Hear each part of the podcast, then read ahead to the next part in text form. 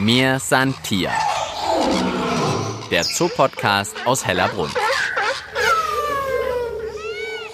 Herzlichen Glückwunsch und alles Gute. Ja, Ihr wusstet vielleicht gar nicht, dass ihr was zu feiern habt, aber daran erinnere ich euch gern. Ich bin Tina Gentner und ich beglückwünsche euch und uns zu 100 Folgen Mir San Tier. 100 Folgen Podcast-Geschichten aus dem Tierpark Hellerbrunn in München. Ja, und deshalb auch gleich zu Beginn ein riesiges Dankeschön an euch dass ihr uns zu viel hört. Ja, zwei Monate vor Corona haben wir begonnen als erster Podcast von einem Zoo in Deutschland überhaupt. Und wir freuen uns, dass ihr uns wohl gleich ins Herz und ins Ohr geschlossen habt und gemeinsam mit uns alle zwei Wochen in die Zoowelt eintaucht. Ja, und diese 100. Folge, die feiern wir natürlich ganz besonders. Bei uns dreht sich heute alles um die Zahl 100. Wir werden zum Beispiel beantworten, welches ist das 100. Tier, das dieses Jahr in Hellerbrunn zur Welt gekommen ist? Welches Tier wiegt 100 Kilogramm und wie lange brauchen eigentlich die Hellerbrunner Elefanten, bis sie 100 Äpfel verputzt haben? Ja, spannende, skurrile, lustige und ungewöhnliche tierische Fragen rund um die Zahl 100 werden wir heute beantworten. Ihr habt uns über Social Media einen bunten Strauß an Fragen geschickt. Wir haben also viel zu tun und ruhen uns nicht auf unseren 100 Folgen aus. Ich nehme deshalb die Füße und das Podcast-Mikrofon in die Hand und suche Antworten auf unsere Jubiläumsfragen. Ja, und ich habe mir für meinen Weg zu meiner ersten Interviewpartnerin auch so eine kleine Challenge auferlegt. Ich wollte mal rausfinden, welches ist denn das 100. Tier, das ich sehe. Ich bin zum Flamingo-Eingang reingekommen, jetzt schon Pech für mich.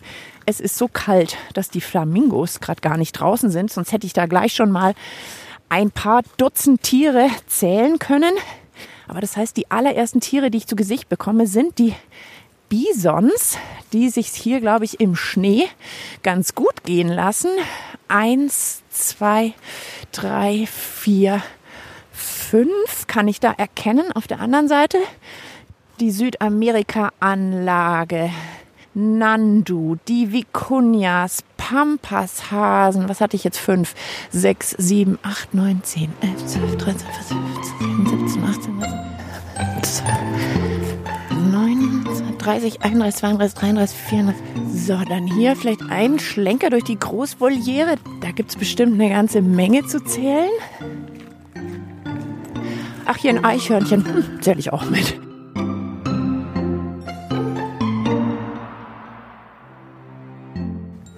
So, es geht stramm auf die 100 zu.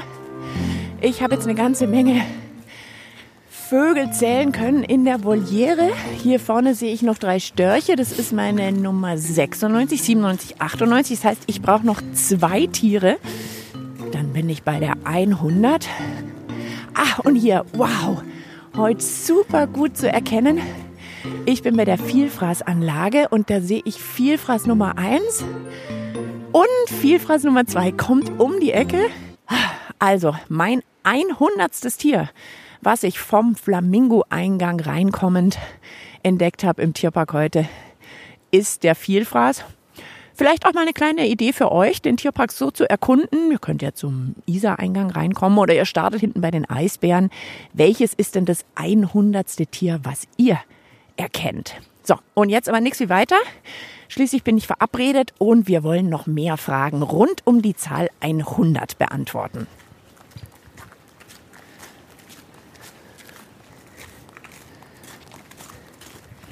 Und ich bin bei meiner ersten Interviewpartnerin angekommen. Lena Bockreis ist bei mir. Hallo Lena. Ja, hallo. Du bist eigentlich mehr oder weniger Stammgast bei uns im Podcast. Deshalb kann ich dir auch zur 100 gratulieren. Wir haben die 100. Folge Mir Santier.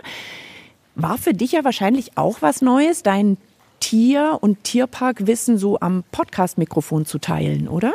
Ja, klar. Also ich finde den Podcast super, weil man natürlich einfach nochmal so Details besser erklären kann und natürlich die Hintergründe erklären kann, warum, wieso, weshalb. Und dadurch kann man natürlich auch nochmal eine ganz besondere Faszination für unsere Tiere hervorrufen.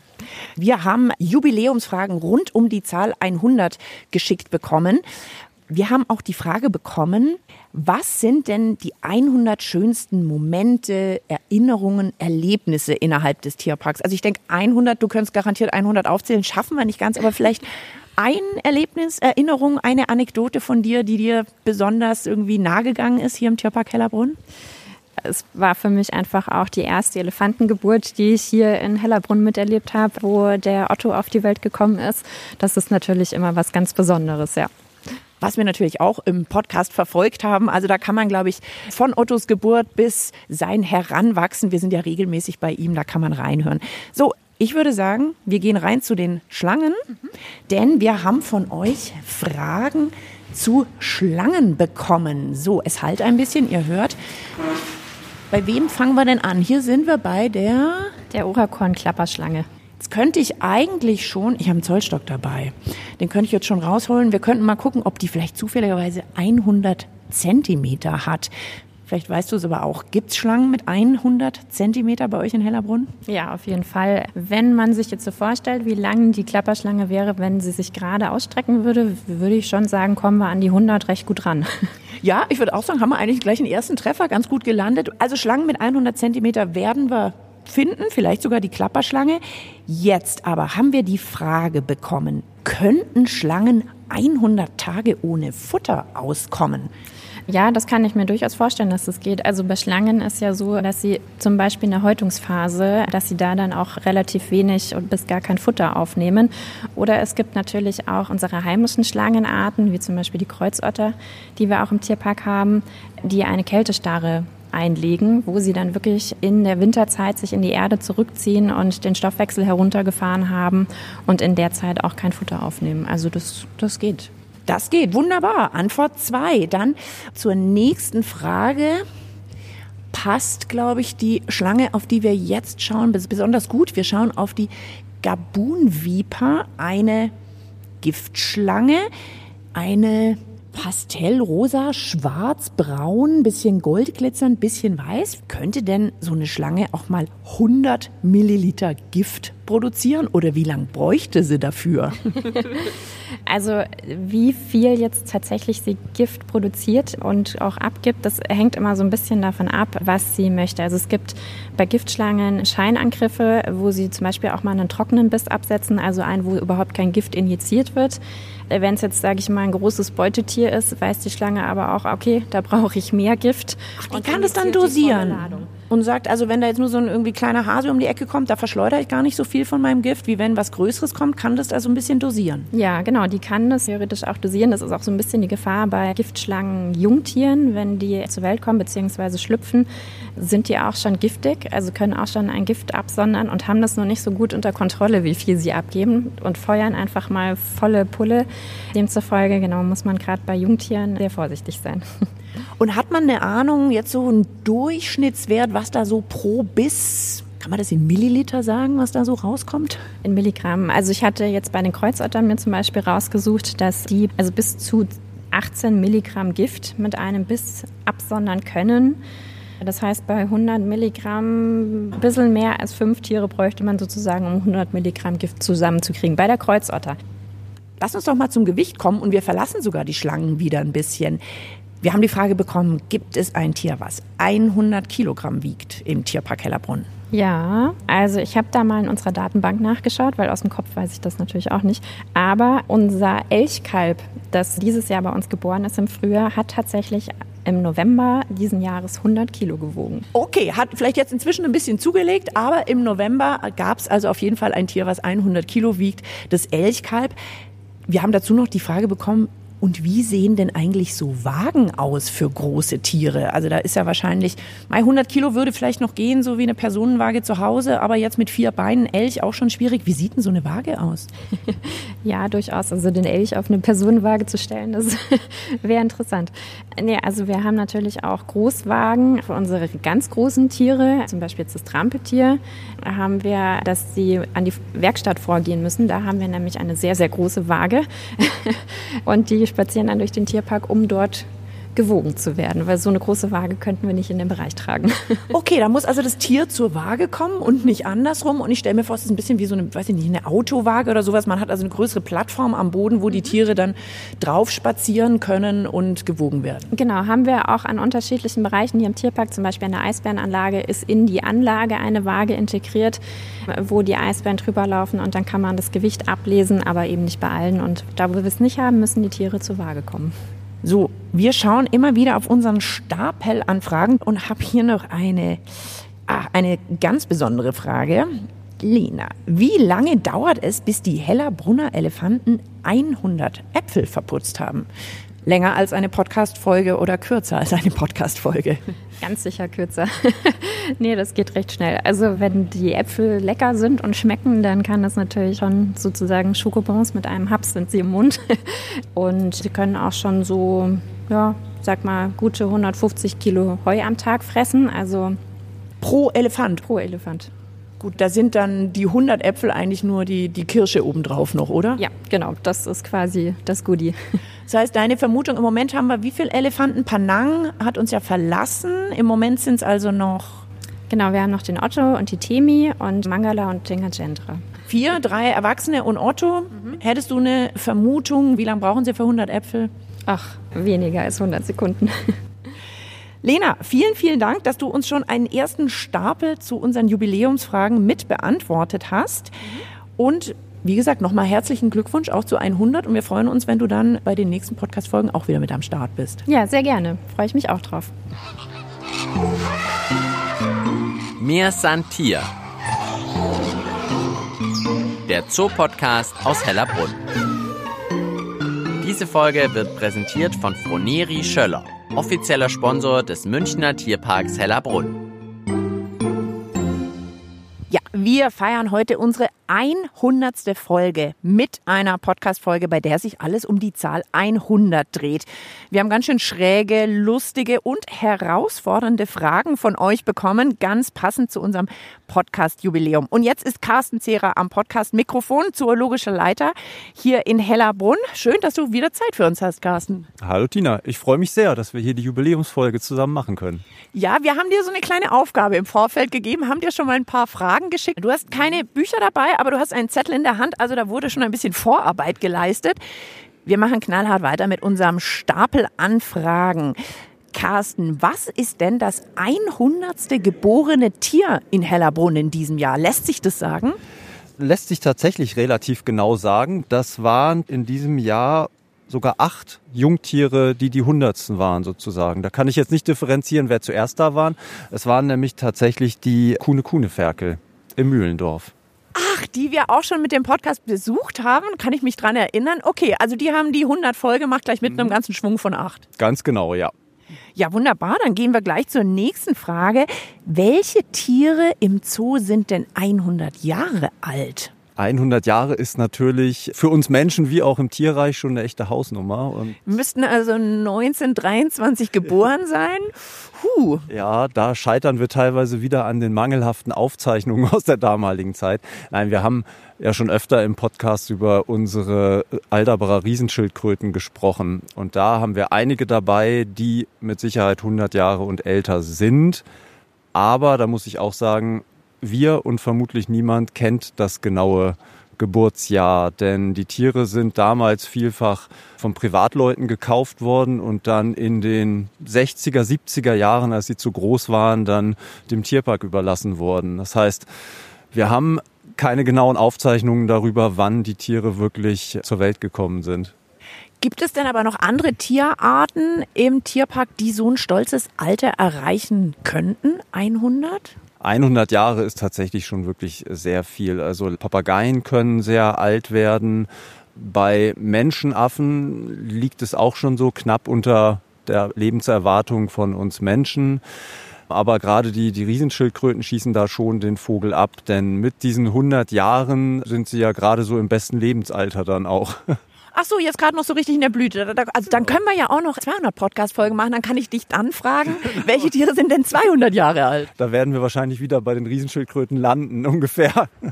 Dann gehen wir zur nächsten Frage.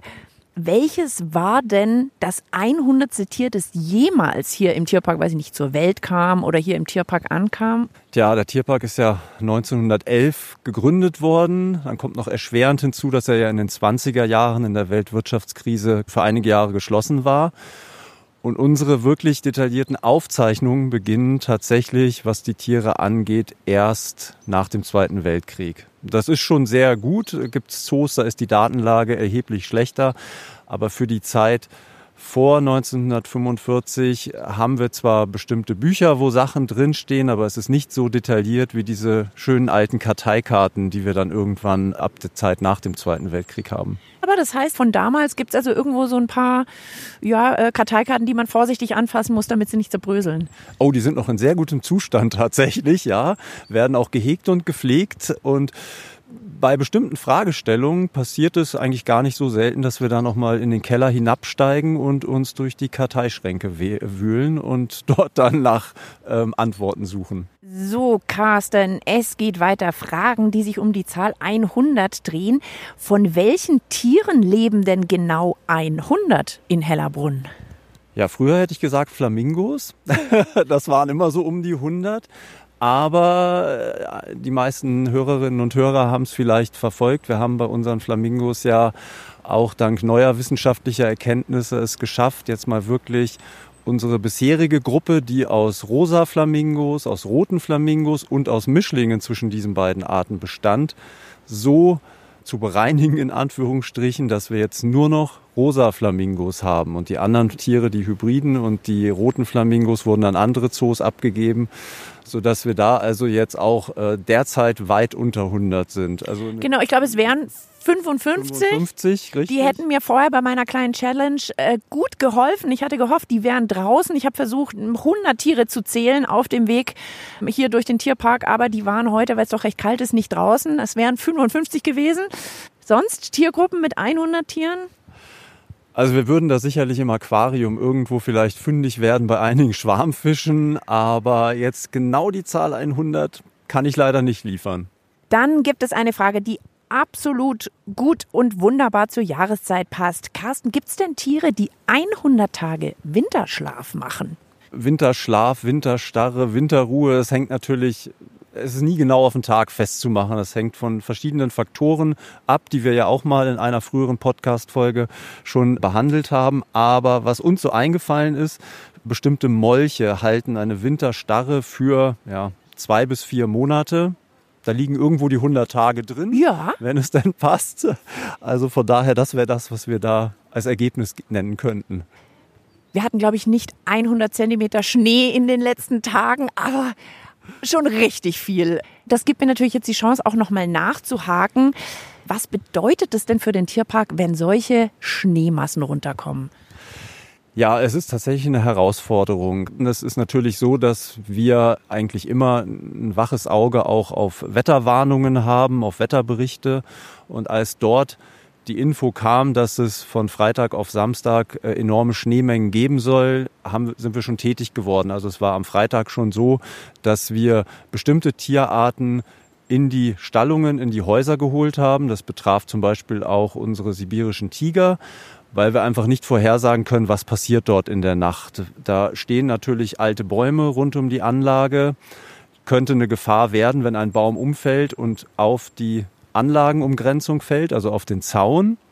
Wir wägen da schon genau ab, gibt es Tiere, die wir einfach reinholen, einfach aus Sicherheitsgründen. Und gar nicht unbedingt nur, weil man sagt, boah, das wird für die zu kalt, zu viel Schnee, sondern es geht eher um die Gefahr für die Tiere oder vielleicht auch die Gefahr, dass der Tiger dann sagt, ach Mensch, der Baum liegt jetzt irgendwie hier gerade gar nicht so schlecht über dem Zaun, ich schaue doch mal, was nebenan auf der Südamerika-Anlage los ist oder so.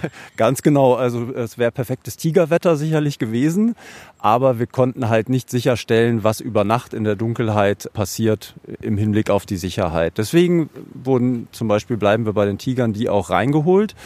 Und am nächsten Morgen stellte sich dann eben wirklich heraus, dass wir durchaus nicht nur massig Schnee hatten, sondern an verschiedenen Stellen im Tierpark auch diesen Baumbruch, Astbruch. Also es sind Bäume umgefallen, es sind aber auch große Äste heruntergefallen. Und die Entscheidung war absolut richtig, bei bestimmten Tierarten zu sagen, wir holen sie über Nacht rein, auch wenn sie die Kälte abgekonnt hätten. Ich habe auf äh, Social Media ein Foto gesehen von, ich glaube, zwei Tierpflegern. Ich habe gleich Gänsehaut bekommen bei dem Foto, die, glaube ich, in einem Wassergraben standen und den aufgehackt, geharkt haben. Warum das denn? Ich glaube, das Foto, was du meinst, ist bei den Pelikanen entstanden. Wir haben an vielen, vielen Stellen im Tierpark ja Wassergräben, die per Umweltpumpe eisfrei gehalten werden. Da gibt es aber immer wieder Stellen, wo auch die Technik an ihre Grenzen kommt und man an bestimmten Stellen dann händisch das Eis wegklopfen muss. Solche Eisschollen bieten natürlich, wenn man die jetzt an irgendwelchen Ecken hat, auch immer die Möglichkeit, dass sie über Nacht größer werden und dann doch als Ausstiegshilfe vielleicht für die Tiere genommen werden oder die Tiere sich auch dran verletzen. Und wer hatte denn jetzt so richtig Spaß an diesen Schneemassen, wenn wir jetzt nochmal auf die verschiedenen Tierarten in Hellerbrunn gucken? Für wen war das denn jetzt paradiesisches Wetter und Zustände? Die Eisbären logischerweise, klar. Tiger auch, nachdem sie dann wieder raus konnten, nachdem wir auch gecheckt haben, dass die Anlagenumgrenzung nicht mehr in Gefahr ist. Die Wölfe hatten auch eigentlich sehr viel Spaß daran und es ist natürlich für viele Tiere ungewohnt, weil so häufig haben wir keinen Schnee und schon gar nicht diese Schneemassen. Carsten, ich glaube, ich bin mit meiner Liste ziemlich durch, aber noch nicht ganz. Dich frage ich natürlich auch. Wir sind von den Mir Santia Hörer und Hörerinnen gefragt worden, was sind denn die 100 schönsten Momente, Erlebnisse, Anekdoten aus dem Tierpark. Wir werden die 100 nicht ganz schaffen, aber zumindest von jedem meiner Interviewpartner möchte ich ein Erlebnis oder eine Anekdote.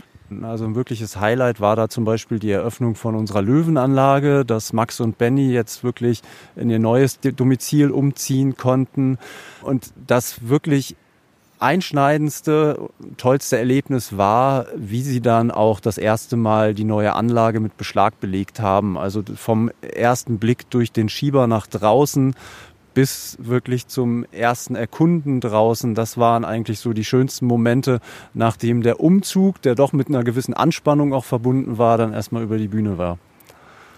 Carsten, vielen Dank für diesen Moment. Jetzt will ich natürlich auch noch einen Moment beisteuern. Bei mir ist es, glaube ich, mehr so eine Stimmung, die mich extrem beeindruckt hat. Ich war nämlich für eine Podcast-Folge an Heiligabend im Tierpark und muss sagen, dass mich das bis heute beeindruckt, was für eine wunderschöne Stimmung das im Tierpark war. Entspannte Besucher und Besucherinnen. Der Großteil davon scheint es als Ritual jährlich zu machen, hier an Heiligabend nochmal weiß ich nicht, vielleicht den Tieren auch schöne Weihnachten zu wünschen, den Tag so ein bisschen hier zu verbringen, um dann abends Weihnachten zu feiern. Also das ist, glaube ich, für mich so eine ganz besondere Stimmung. Du warst ja bestimmt auch an Heiligabend schon da. Ja, es ist eine ganz besondere Stimmung an Heiligabend. Wir sind einer der wenigen Zoos, der sogar bis 16 Uhr geöffnet hat. Viele andere Zoos schließen schon um 12 oder um 14 Uhr. Und dadurch unterstützen wir natürlich auch so ein bisschen die Münchner Familien, denn wir merken schon, es ist so, während zu Hause so die letzten Vorbereitungen aufs Weihnachtsessen, auf die Bescherung laufen, muss man natürlich irgendwo mit den Kindern etwas unternehmen. Und da sind wir das perfekte Ziel eigentlich dann bis 16 Uhr, um die Kinder abzulenken und die Spannung so ein bisschen aufzubauen dann für den Heiligen Abend. Also mit die beste Ablenkung. Und ich habe ja die Erfahrung gemacht, hier sind aber auch ganz viele ohne Kinder oder wo die Kinder inzwischen schon Mitte 20 sind und sagen, haben wir immer gemacht, bitte, das ist ein Ritual, machen wir immer weiter. Ja, absolut. Und man muss auch sagen, es ist wirklich nicht leer im Tierpark an Heiligabend. Es sind viele, viele Besucher hier und das ist wirklich eine schöne Tradition. Also vielleicht für euch auch noch eine Idee, an Heiligabend mal den Tierpark Hellerbrunn zu besuchen. Das war's mit der Folge 100 von Mir Santier. 100 Folgen, so dick und groß ist unser Archiv also jetzt inzwischen. Und im nächsten Jahr geht's natürlich weiter. Mein Podcast-Kollege Mischa Drautz und ich, wir freuen uns schon drauf, mit euch wieder hinter die Kulissen zu hören, an Orte zu kommen, wo normalerweise betreten verboten draufsteht, Tiere und Tierpfleger, Tierpflegerinnen, das Tierärzteteam bei ihrer Arbeit zu begleiten und besser kennenzulernen. Ja, und all die anderen Gewerke natürlich auch noch, die zu einem zugehören, wo man vielleicht nicht gleich sofort dran denkt. Gärtnerei oder Werkstatt zum Beispiel. Und natürlich planen wir auch wieder Gespräche in die ganze Welt zu Artenschutz und Kooperationspartnern vom Tierpark Hellerbrunn um mehr über das Engagement von Hellerbrunn jenseits der Tierparkgrenzen zu erfahren. Ja, und eure Fragen und Anregungen behalten wir natürlich auch auf dem Schirm. Carsten, danke, dass du mit dabei warst und ich würde sagen, auf die nächsten 100, oder? Auf die nächsten 100. Wir freuen uns drauf. Schön, dass ihr uns zuhört. Ich gratuliere euch zum Schluss auch noch zu 100. Schließlich gehört ihr ja zu unserem Podcast dazu. Schön, dass ihr uns so regelmäßig hört. Bis zum nächsten Mal. Ich bin Tina Gentner und bis bald im Tierpark Hellerbrunn. Mir san Tier. Der Zoopodcast aus Hellerbrunn.